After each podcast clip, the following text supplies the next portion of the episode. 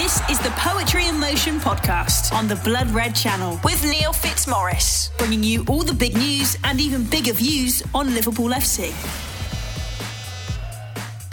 Hello, everybody, and welcome to uh, a penultimate, ultimate. Well, we'll have to work that out how this league is going.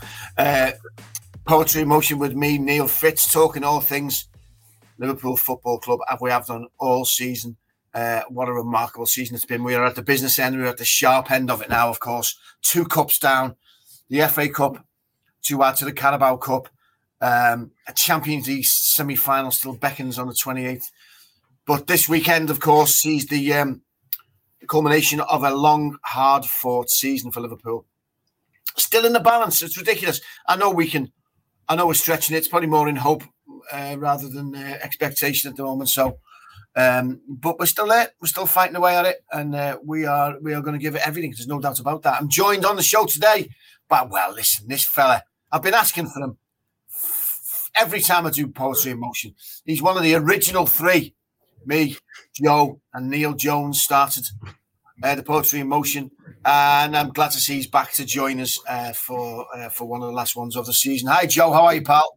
I'm good, thanks, Neil. How are you? Good man. Tell you what, your age is tough, man. We've had to negotiate. Where's, where's, where's the get Alex sign getting you to come on here?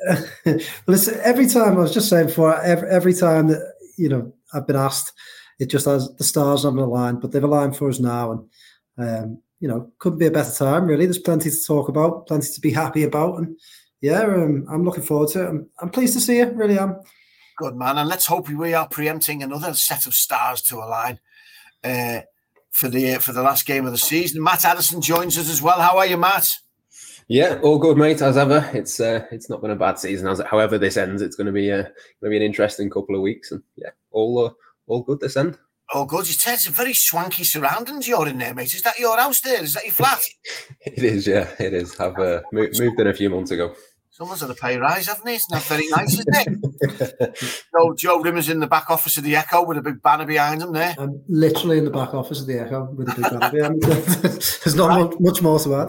I'm surprised they've still, they've still got an office. Um, so listen, let's talk all things Liverpool anyway. We've done it all all season. A remarkable season, an incredible team, arguably the best Liverpool side we've ever seen, and we are lucky to be seeing week by week. Um, incredible we come to the final game of the season, uh, Aston Villa. We are still we're still in it. We're still in with a shout, Joe. I mean, it's been incredible, hasn't it? How can you sum up, if you can at all, but as eloquently as you can, you sum up how you feel as a Red watching?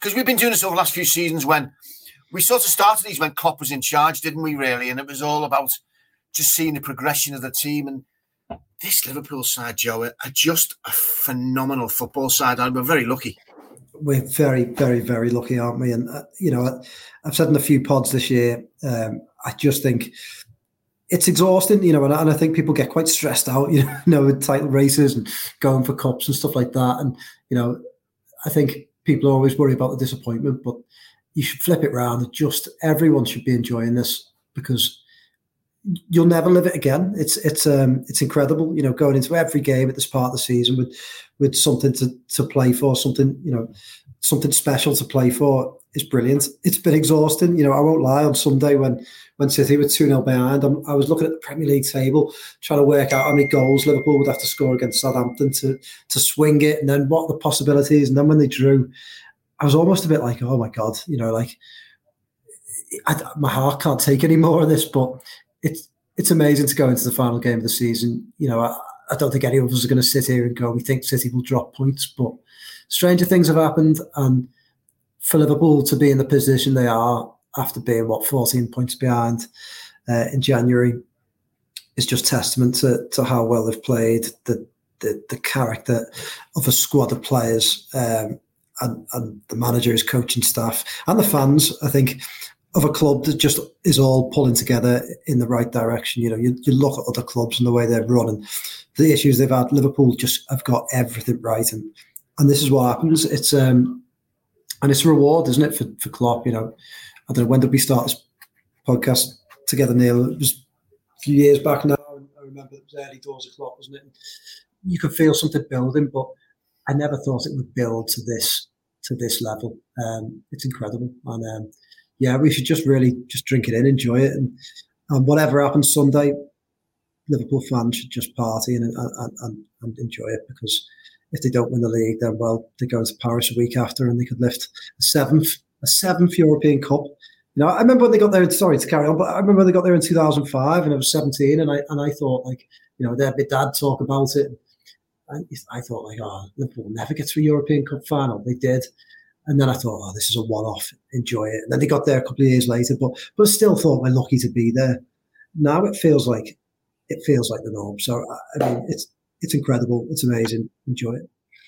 Absolutely. And feeling like the norm. Also, it feels like an expectation, which it just piles more pressure on, doesn't it? Of course, because it's still a phenomenally hard competition.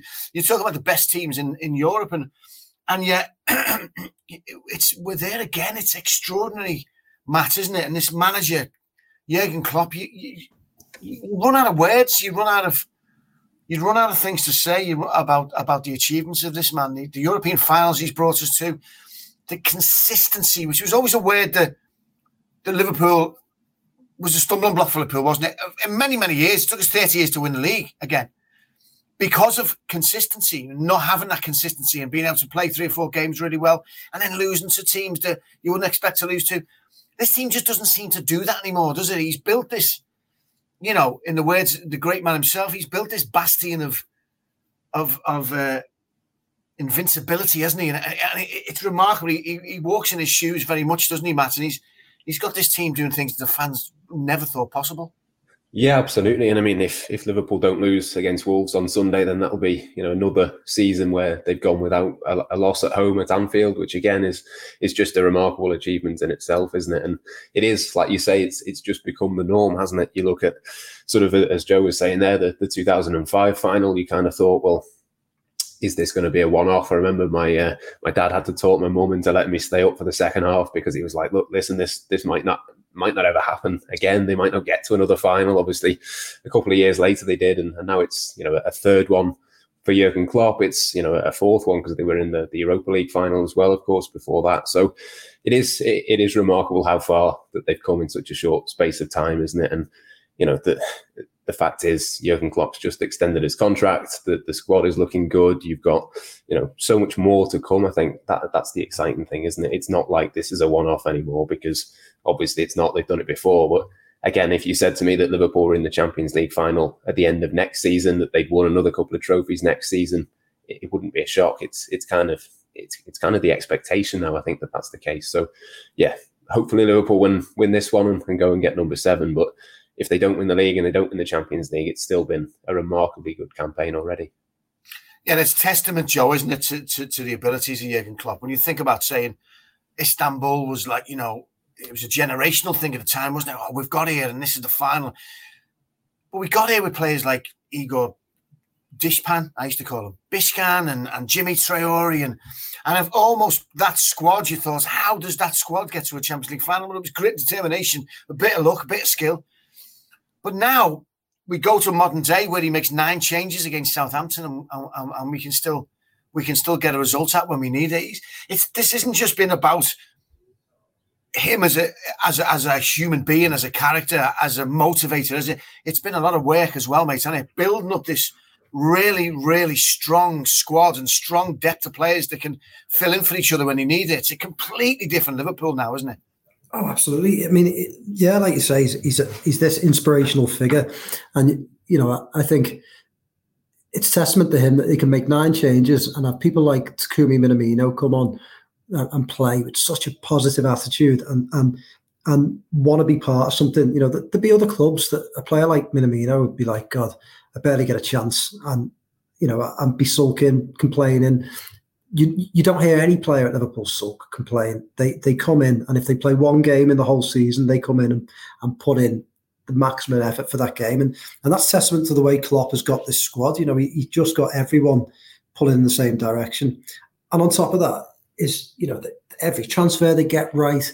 Um, they don't waste money. They, they they bring in money from players that they do sell. They sell players at the right time, and then you know every little think of all the little decisions that people have laughed at Liverpool for. You know, the, the throwing coach, everything that he can do to find an expert in the field he'll listen to. He, he obviously is a is a man who, who doesn't he doesn't think himself as, as the big I am, does he? When he when he goes into into the, the AXA training centre, he, he listens to everyone around him, learns from them, and and that sort of collaborative effort has made Liverpool, you know, the best of the best. So it, it's just testament to everything he's done, and you know, just to, to sort of reiterate, uh, you know, I think he's made these successful seasons the norm, but it's not the norm. You know, I, I think for for for most teams, it's not the norm, and, and, that's why fans should enjoy it. You know, I've seen a few things. You know, that the parade was announced this week, wasn't it? That they'd do it come what may.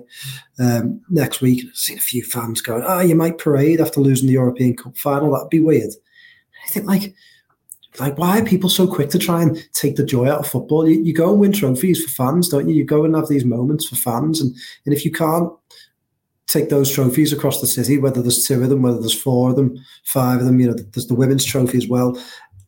Then, then when can you? You know, I think that and that and, and people don't understand that about Liverpool, and if they don't understand it, they'll, they'll never have it because Liverpool and the, the team and their fans are in such close connection that we see the results on the pitch, and that the fans will will get involved. They'll love it, whatever trophies they parade next week. Um, the fans will will be there in their thousands. So um, you know, it's just a club in total harmony, isn't it? And, and that's all down to, to Jurgen Klopp, who's just like a footballing god. Yeah, he really isn't. and long may continue. Very interesting, Matt. I know we won the FA Cup from Chelsea on penalties. Obviously, another arduous, strenuous game, 120 minutes. Injuries along the way that he's had to try and manage to get ready for the Champions League final. I saw a really good uh, strand on um, on Twitter. Well, uh, it was Chris Cairns, a friend of mine, put me onto it. Hello, Chris. If you're walking the dogs, um, he often listens to this, one of his favourite podcasts. Thanks very much, pal. I'm glad to have you listening again. Hopefully, um, he sent me this great strand on Twitter, and it was about the difference in the way you probably saw this about the difference in the way Klopp and and Tuchel prepared the players for the penalties.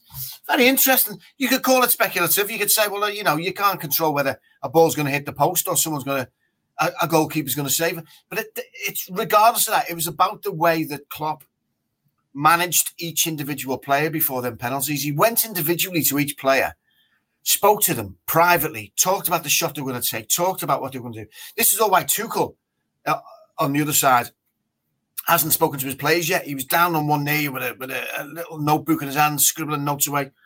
He went, Klopp went individually, gave them a hug, had a little chat to them, or had them all laughing by the time Tuchel had gone over to the circle of his players to talk about penalties, every single one of the Liverpool players knew what they were doing. It'd been it had been sorted, and then in a, a little bit of genius there, he, he he was then able to move the Liverpool penalty takers nearer to the side of, of the pitch where the Liverpool dugout was.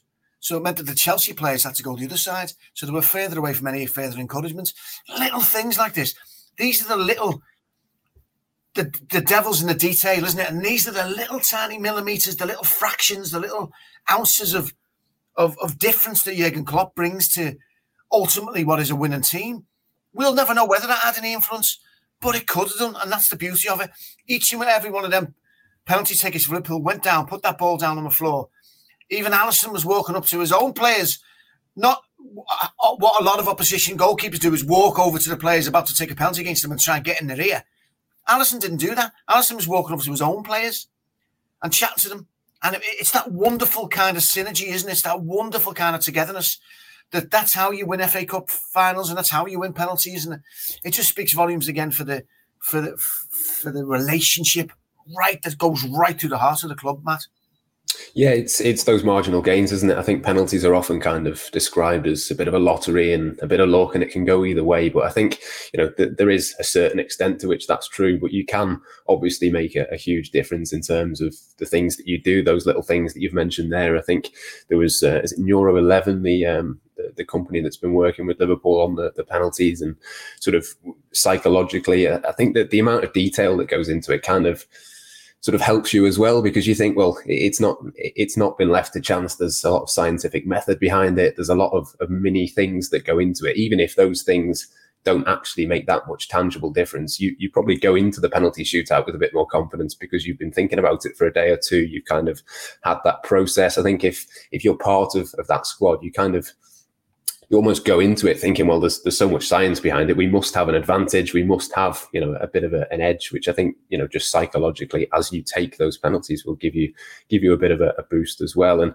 you know, it's it, it's no coincidence. I don't think that the quality of, of the penalties in the the both shootouts against Chelsea has, has been magnificent. Even you know the the Sadio Mane one that was missed, Jurgen Klopp immediately stepped up and said that was on me. I told him to change it. I told him to, to go the wrong way. And whether you believe that or not, I don't know. I think that there's probably a good chance that that he was maybe slightly exaggerating in terms of that. But again, it's it's those minor details, isn't it? Even though Liverpool had won that trophy, the first thing he was thinking was, well, Sadio Mane is not going to be not going to be happy, not going to be confident. Next time, I need him to, to be in that right mindset and immediately just said the right thing at the right time. So, yeah, it, it's no coincidence. There is very much a, a method to it. And yeah, I think I think Liverpool you can you can look at and there's so many things the throwing coach the, the penalties all of these little things. You, you kind of got to get yourself to a, a, level where you're at that point where those start start to matter. You look at some of the other clubs that kind of you know Manchester United the obvious example. They've kind of got to sort themselves out from from a base point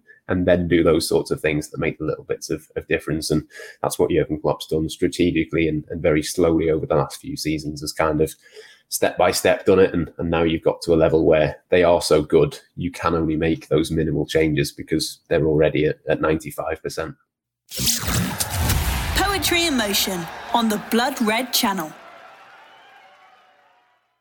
Looking fatigued joe I, I think over the last few games i've seen liverpool certainly in the final as well. And it's only if you look at liverpool week in week out that you see that slight little drop in in in, in intensity. Maybe you know, where they're quicker to the ball, they're just getting 50 50s. So you can see it's been a long season. Uh, it's taken a lot out of them. Nine changes against Southampton. And then we've talked about the league and the 14 points and bringing it back. And the last couple of games have, have really kind of shown you the flip flop that this season has been, Joe, haven't you? Because you've got the West Ham game. I dropped my kids off. Uh, they were going to the, the pitches, and I dropped them off just as we went 1 0 up and screaming like mad. And then I change the car around. I'm driving. I, they go in the pitches. I'm driving out of town, and we go two. They West Ham go two 0 up, and I'd phone and my son leaving messages while they're in the pitches, and I'm going, "It's two 0 like some lunatic.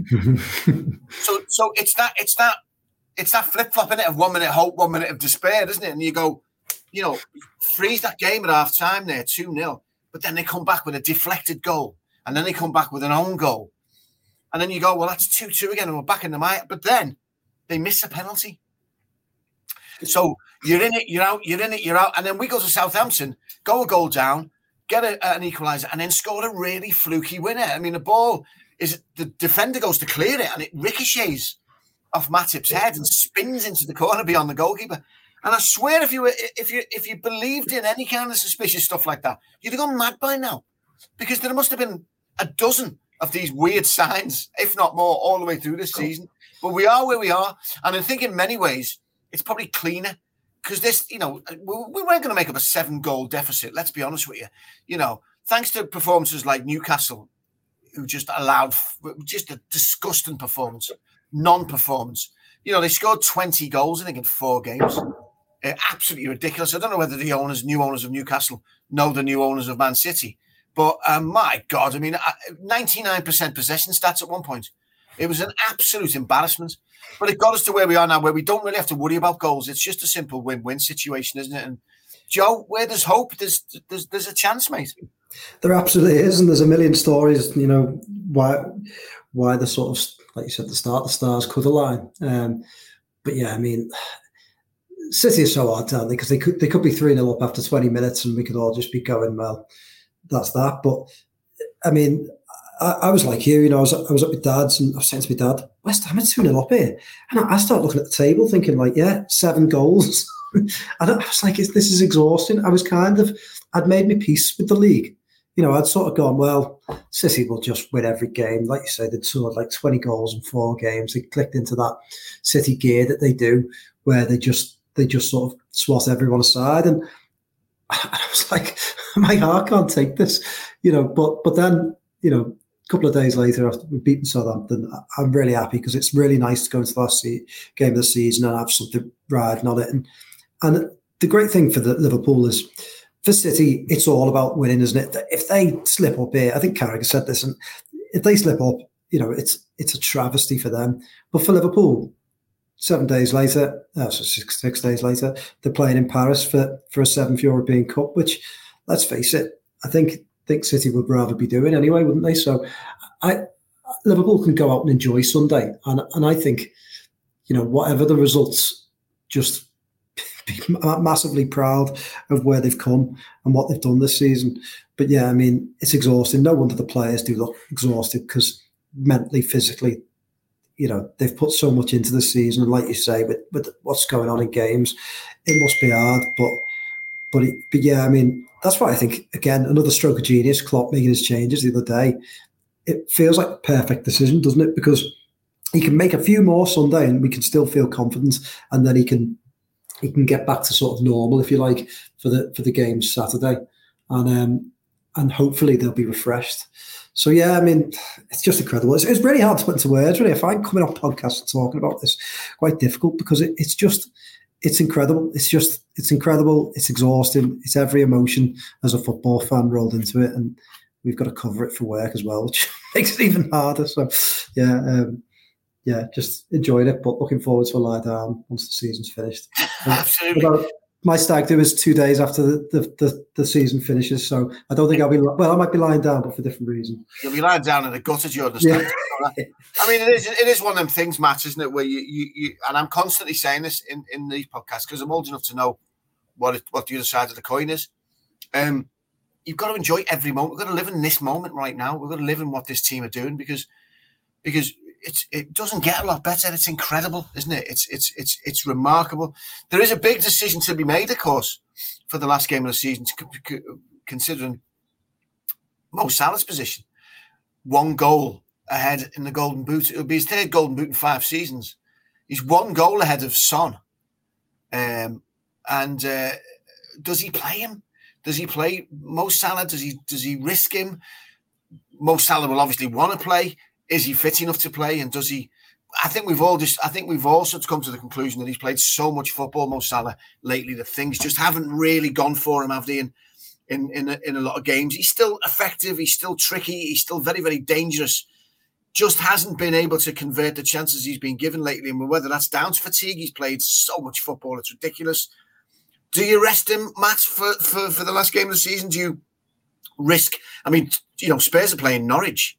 Um, do you risk him? Do you put him in? Do you risk upsetting him because the bigger goal is obviously the week later? What big decisions all the time, isn't it? Yeah, there, there, won't be any risks taken, I'm sure. If there's any kind of risk of Mohamed Salah playing in this one and that having a knock-on effect that would impact the Real Madrid game, I'm sure you know they, they will be will be very sensible. And I think that's the thing as well, isn't it? As much as Salah will want to, to get that golden boot, you could quite easily see Son scoring a hat trick or you know maybe more against Norwich, who let's face it, are, not particularly brilliant. And I'm sure he'll, he'll obviously have one eye on that. But the bigger prize, quite simply, is that there is still a league title there. A small chance of that. There is still that Real Madrid narrative, which I think could be far, far bigger, obviously, for, for Mohamed Salah than, than this weekend. So, yeah, there, there, won't be any sort of risks taken with him. Whether he is fit enough to, to start or, or not, I'm not too sure. I think I think we'll see him at some point. I'd, I'd certainly like to, to see that um, I think Jurgen Klopp kind of said it today with not just him, but with Van Dijk and Fabinho as well. If if he can give them some rhythm, as he says, in terms of, of the game this weekend, I think they will play if if they are fit. I think it'll be pretty much the team that, that starts against Real Madrid the week after. I think he'll want to, to get them playing together and not leave it too long, really, which I think you know can obviously in terms of, of the rest it can be a bit of an advantage. But then you look at, at Real Madrid, I think they've I think three weeks ago, three, four weeks ago, they had the, the title wrapped up. They've not really had a great deal to play for. And sometimes when you've sort of been in that position and then suddenly you have to click into a game where it really matters, it, it can kind of go the other way. So I'd expect Liverpool to, to be strong against Wolves. Obviously, they've got to get the result just in case something does happen at City. But I think it's almost like a bit of a trial run almost. Uh, you know, it's it's a long enough break to be able to play pretty much the same team between one and the other. So, yeah, I'd expect to see Mohamed Salah at some point, but there won't be any risks. The idea of a full strength best eleven Liverpool heading to the Champions League final is mouthwatering, Joe, is it not? I mean, you know, we've got unfinished business with them, haven't we? Most Salah most definitely has unfinished business with them. But when you look when you look at the uh, at, at, the at the uh, Real Madrid first Champions League final a couple of years ago, obviously in Kiev, which I was at. Another one of my losing finals. One of the reasons why I'm staying away this time. Um, everyone I've said to about, you know, I, I, haven't seen Liverpool win in Europe. They've all said, "Well, stay away." Then no one's. I had not one word of encouragement. Someone said, "Nah, so it doesn't mean anything." That they've all just said, "Yeah, stay away." You won't um, get any encouragement here either. You won't get any encouragement. Yeah, here. you know what? Yeah. That'll do me. I think I'll start going again if we win seven. Um, but you know, Loris Kariuses of the teams, there was weaknesses in the teams, wasn't there? And he just and a, a full strength Liverpool eleven heading to this final it's it's just it's it's it's something to really look forward to, Joe, isn't it? Because we could really did you know Real Madrid. Look, their journey has been incredible. You could say you know you're fighting the stars and all that again, but there's a lot of old players in that team, mate. And if we can get hold of that midfield, um, we've got a massive, massive chance, haven't we? The, the great thing about a full strength Liverpool team is I still think the three of us might not even be able to agree on it because because people have played so well this season. You know, I, I think the, the three areas you'd be looking at, wouldn't you, is, is Matip or Konate? Well, honestly, either of them could play in that final, and I'd, I'd be happy enough. I think Konate has had a quietly brilliant season. Um, you know, I, I, think it's it's flown under the radar in this country how well he's come in and, and played, and, and Liverpool have got a scary prospect on their hands at centre half. I'd probably just about shade it with with uh, Matip for his experience, but that midfield, you know, do you put Keita in there? He's had a good season, could give Liverpool a bit of an attacking edge.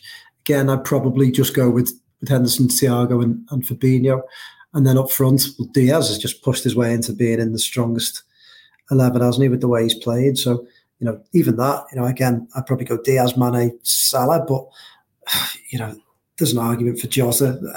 It, it's difficult, isn't it? So, that that's the beauty of it. And, and you know what? I, have never been one to. I don't like make, making predictions. I always feel like it'd be my fault if I go and make a silly prediction. But I've just got a feeling like, you know, we've kept saying this, this podcast stars aligning, but Real Madrid, after what happened four years ago, Mohamed Salah, you know, is going to be absolutely desperate to um, to put that right this Liverpool team has grown so much. Like you say, you know that those little weaknesses that they had back then have been ironed out, and I, and I just think Real Madrid, you know, they're a great side. They've got some great players, and they obviously, you know, that they live on those moments, don't they? And they've done it really well. But I just don't think they've faced anything like this Liverpool team. You know, I, I think the teams that they've beaten, I don't think Man City have the passion of Liverpool. I don't think Paris Saint Germain have the the, the teamwork and the cohesiveness of Liverpool.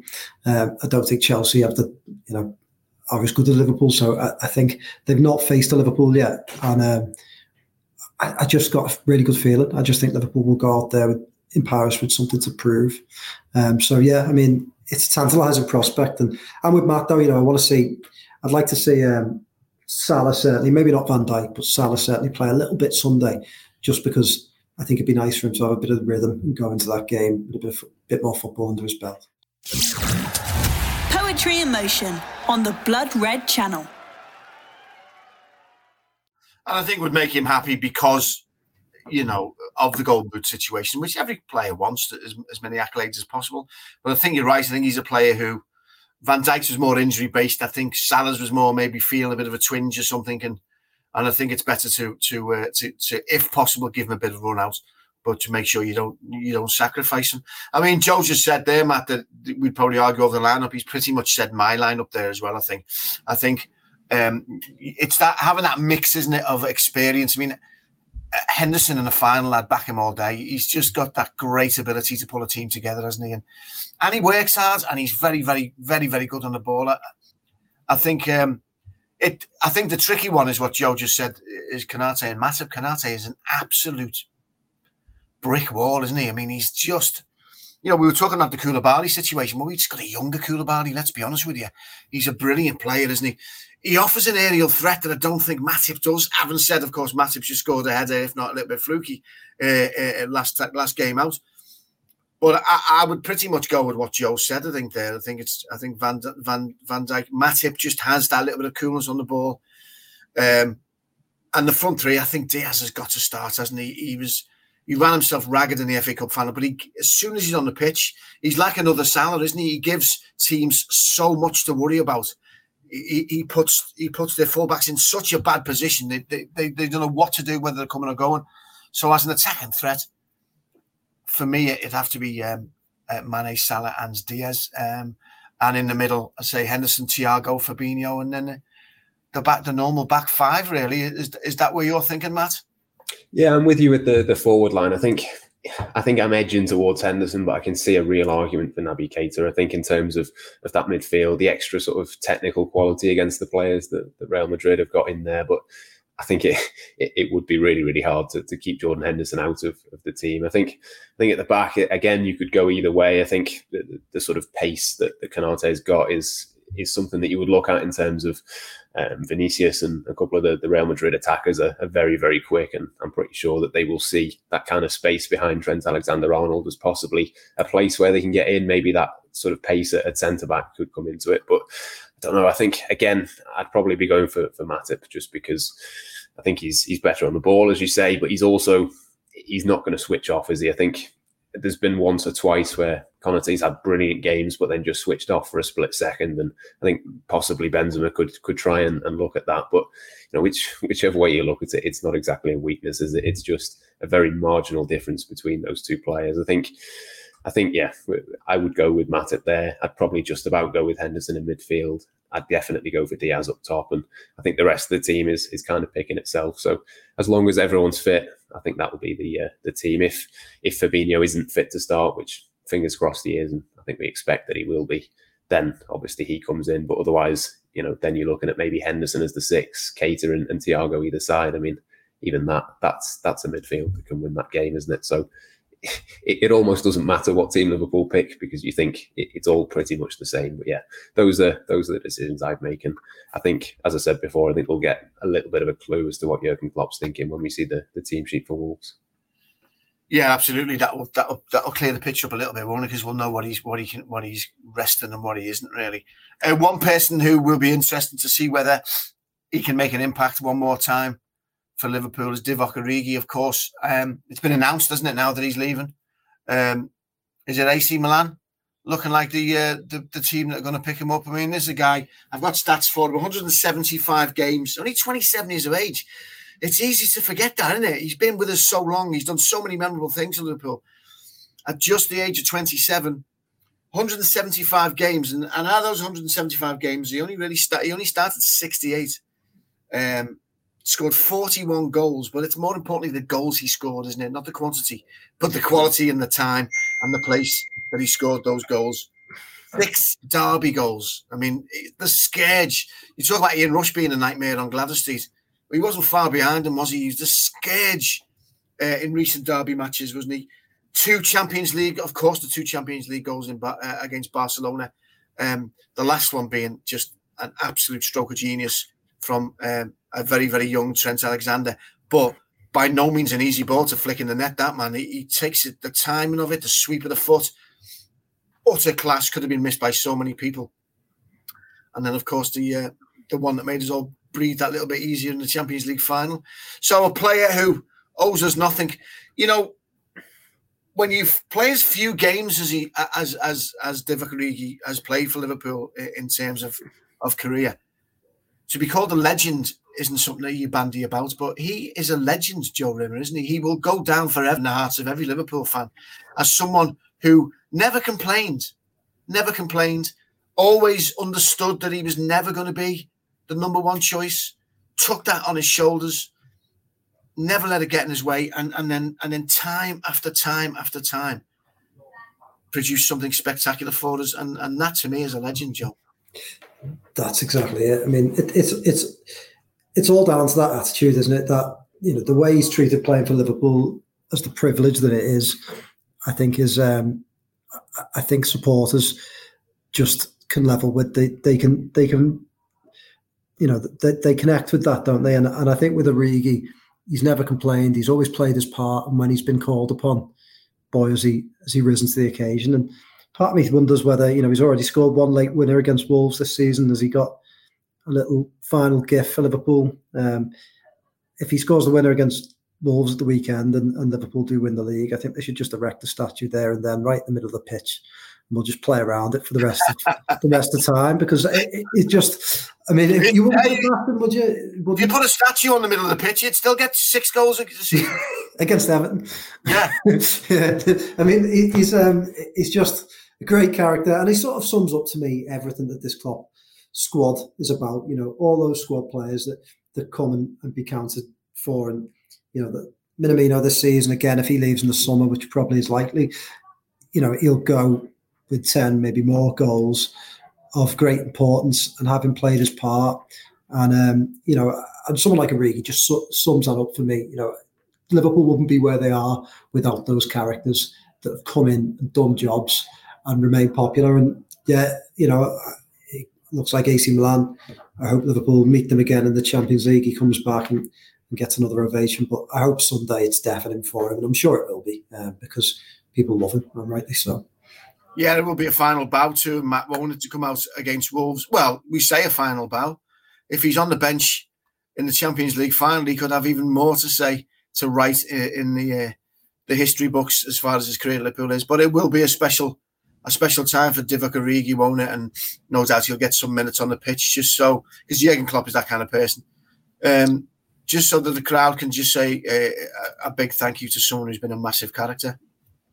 Yeah, yeah, absolutely. You'd like to think so, and I think you know we, we kind of talk about him in in a way which obviously Liverpool fans understand how good he is and how important he is. But I think there's there's a real class footballer in there. I think if we saw him play every single week, I think he's one of those players that can can really put together a good run. He was was never going to get that at Liverpool because of the number of options that Liverpool have got. He's never going to get the minutes that he would like, and I think it's it's probably the right time for him to move on for his career. As you say, you know, been at Liverpool eight years now. He arrived as a teenager, went out on loan for the first season, and sort of basically been here ever since, and, and never quite managed to, to make himself the main man. But he's had you know so many unbelievable memories that you know you you guys have, have already covered there, which you know will make him, as you say, rightly a, a, Liverpool legend. But I really do think if if he goes to Milan and it is there that he ends up and he is first choice and he can play every week, I think.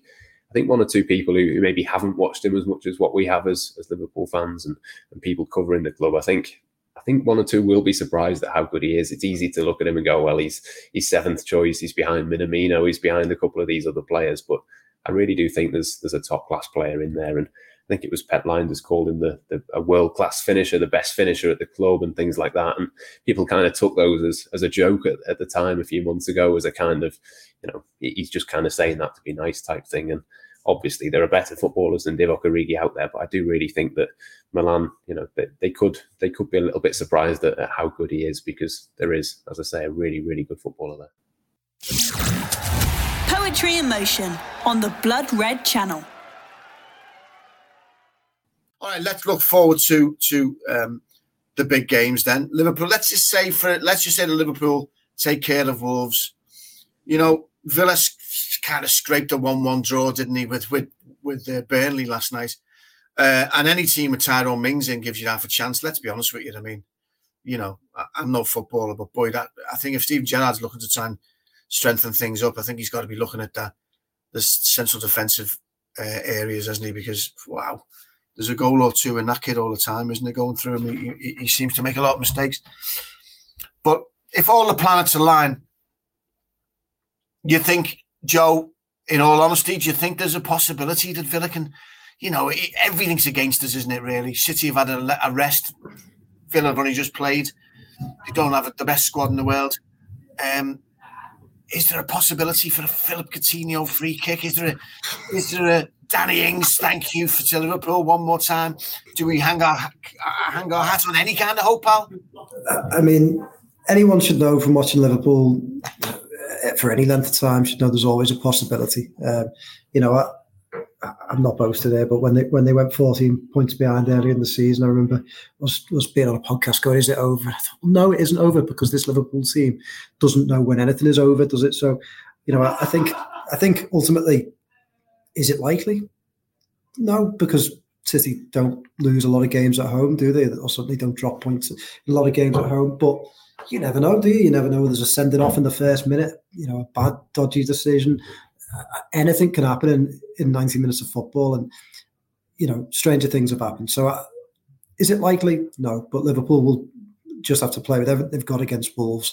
It's a bit of a cliche, but they get the job done and just hope that you know that something's something's shining on them. So I, I don't know. I, I wouldn't. I'm not going into Sunday going, yeah, we're going to win the title. I, am just going thinking, well, anything that happens is nice.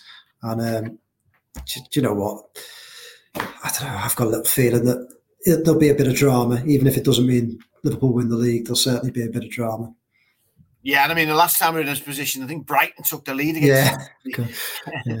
it, it, didn't last long, but but look, Matt, if we've got any hope at all, if you had anything, virtually everything is stacked against us. But I suppose the one thing we have stacked in our favour is the, is the man who's in the, in the Aston Villa dugout, because you can imagine that Steven Gerrard will be given a pre-match team talk um, with more passion than all season, because you know he's obviously he's Villa manager, but we all know where his loyalty lies, and we all know where how how much he would love to derail the title and give it to Liverpool, knowing that his team have done it along the way. So that'll be an interesting team talk before the start of that game, won't it, Matt? Yeah, I think so. I, I think there's obviously a, a, couple of, of reasons to think that, isn't there? Steven Gerrard, the biggest one, Coutinho and Ings, and a couple of, of different links, like you say, in terms of, of Liverpool. But you know, th- there is a little bit of a hope. I think we, we saw obviously Aston Villa at Anfield earlier this season. They kept it very, very tight. It was only a penalty. I think the difference, I think it was 1 0 in that game, wasn't it? And they did have that game plan where they can kind of frustrate you and, and keep it tight. And I think ultimately we all know the, chances are Manchester City will win. But I think if if they do win, it's not going to be sort of four or five nil. I, I don't see a situation where they're going to be three up after half an hour. I just think it's going to be fairly tight. I think if if they do win it, it might take a little bit of a, a moment from someone and. If you've got Kevin De Bruyne on the pitch or Bernardo Silva or whoever it might be, that can always happen, can't it, at any point in the game? But I do think there is there is a little bit of a, a hope for Liverpool. I think it'll be really tight. And yeah, you, you, mentioned the Brighton game. There was there was a few people. I, I was at, at Anfield for that game, and there was um, a few people around us who who thought that Brighton had scored a second goal because the person next to them had only just seen that the first goal had gone in. There was a bit of confusion. I could do without that on Sunday, but I can sort of see a, a, situation where that kind of thing happens again. And yeah, I think it'll be tight, but I think it's important as well that Liverpool just get their job done. I think what we don't want is for, for Liverpool to drop points, whatever happens in the, the City game. I think it's it's important at, at the very, very least on Sunday that Liverpool finish only a point behind City because you know this team is is absolutely deserving of that. And ultimately, if they do come a, a point short, then I don't think anyone can have any complaints because you look at the performances, the consistency that they've put in this season, they deserve to be right up there. And if they put in something similar next season, they'll be right up there again.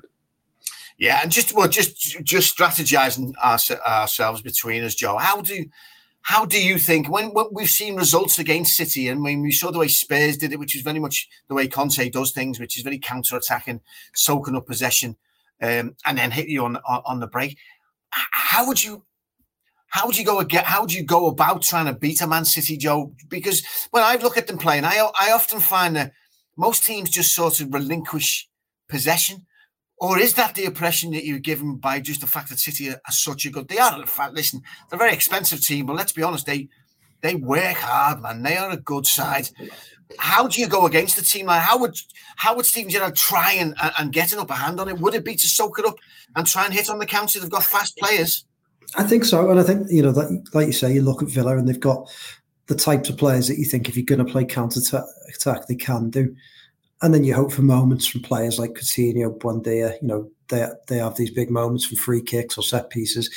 I, I just think the, the way to beat City is to defend for your lives and hope for a bit of luck. You know, anyone who's beaten City, you need a bit of luck. You need, you know, and, and let's face it, they don't have to beat City, do they? they just have to get out there and draw. But, you know, they're going to need luck on their side. We're going to need City to miss chances. And I think, you know, looking back at games I believe City have dropped points in this season. I can always seem to remember them missing a fair few opportunities, and, and in recent weeks they've not really done that, have they? They've not really, they've not really um, had games where they've, they've gone out and, and missed sitters. But but then at West Ham the other day, you had a penalty penalty at the end that they they that they miss, and you know I think you need to ride your luck. So yeah, I mean they're a fantastic side, City, and uh, as I said before, you know I don't think they quite have like I think to play and, and win in the European Cup, you need a bit of passion. you need to to rise to those big moments, which Liverpool are great at, and I don't think City are quite as good at that. I think they're just almost like robots when it comes to the league. They're just great. They're consistent. They grind out results, and they they win their home games come what may. So that that's what makes it very difficult for, for Aston Villa. But yeah, we just have to hope for a big big slice of luck, and um, that's the way you get it done. Well, wherever wherever the cards ping again, is that I don't know who's pinging, but they've pinged about five times now. Um, wherever the cards may fall, it doesn't matter. It doesn't it doesn't detract from the fact that this is just such an incredible golden era to be a Liverpool fan. There is no doubt about it. Um, and the biggie's on its way, really, isn't it? The Champions League. Are you going to be able to get over there, Joe, or are you? Are you stag's just after it? I'll be in this office. Um, quick story about the stag. I, I, this is how I rare I think Champions League finals are, and, and I think you know, you shouldn't take them for granted. But in January, when we were looking for dates, we could hardly find any dates for the stag do. And, you know, that the weekend of the Champions League final came up. So I, I, was just like, oh, I'll go for it. You know, you don't get Champions League finals every year. You know, if Liverpool get there, we'll cross that bridge when it comes to it. Of course, they got there. EasyJet cancelled all our flights. So we're going a few days later. So I'll be in here in the office working, but um, as I always am. But yeah, I mean, can't get to Paris, but, uh, you know, I'm sure we'll have a, a special night working on it. Wherever you'll be, it'll be a special night. Matt, you're heading over there, aren't you, pal? I am, yeah. I am one of the uh, the lucky few thousand who's who's managed to get a ticket. So yeah, I will. Uh, I'll be over there. I'll be working around it as well. I'll be working all day on the Saturday and the Sunday, but nipping out to go to the match, which I am very much looking forward to. And I think it should be should be a good one, shouldn't it? Two proper teams, proper stadium, proper location for it. It just feels like a, a proper Champions League final incredible, mate. I'll be at home with the kids, no doubt, having a few bevies and watching uh, and watching hopefully a seventh European Cup. We could do a podcast on profiteering alone for 45 minutes uh, easily because the amount of greed and capitalism and, and, and profiteering that goes on with cancelled flights and cancelled hotels and people being absolutely ripped off makes my blood boil, makes me sick to the stomach and and and and I wish to God someone would sit down and do something about it. How hotels can be cancelled and flights can be cancelled and then quadrupled in price. Um, it's just it's just sickening. We live in a very very sick and horrible profiteering world, don't we? Anyway, um, we will thankfully we've got televisions, so we'll be able to watch it. Uh, whatever you are, whatever you're doing, um, thank you very much once again, Joe Rimmer. Lovely to see you, pal, and um, thank you for coming on again. And, and hopefully, uh, and hopefully your presence here has brought a little bit of luck. Pleasure, Neil. Yeah, great to see you again, and, and hope hope I'm coming on this pod in two weeks' time. I'm even happier man than I expect. Even happier, and I'm ma- well. Even you'd be married, so I'm not sure about the happy factor. But um, you um, just just to see it here against you, it'll be good. Um, Matt, thanks again, pal. To you, much appreciated, and have a great time over there, brother. Yes, nice one, mate. Hopefully, we uh, bring the European Cup back, and next time it's uh, a seven-time European champions that we're talking about. Sounds good, doesn't it? Tripped off the tongue, that pal. Uh, and once again, to all of you listening, thank you for your support as ever, for all of the podcasts, Ali Rouge uh, and all the Blood Red podcasts. Much, much appreciated. And as we said before, just enjoy every single moment you wake up from the moment you open your eyes to the moment you close them. Just know that you are supporting the, the greatest team in world football at the moment, in my opinion, and just enjoy it. And we are in such an incredible, that wonderful position where somebody says, You're you going to the final? And we say, Which one? You know, it is incredible. Enjoy it. Uh, this has been Poetry in Motion with me, Neil Fitz. The best of luck to the Red Men uh, on Sunday and, of course, the following Saturday. And I'll see you all again soon. You've been listening to the Poetry in Motion podcast on the Blood Red channel.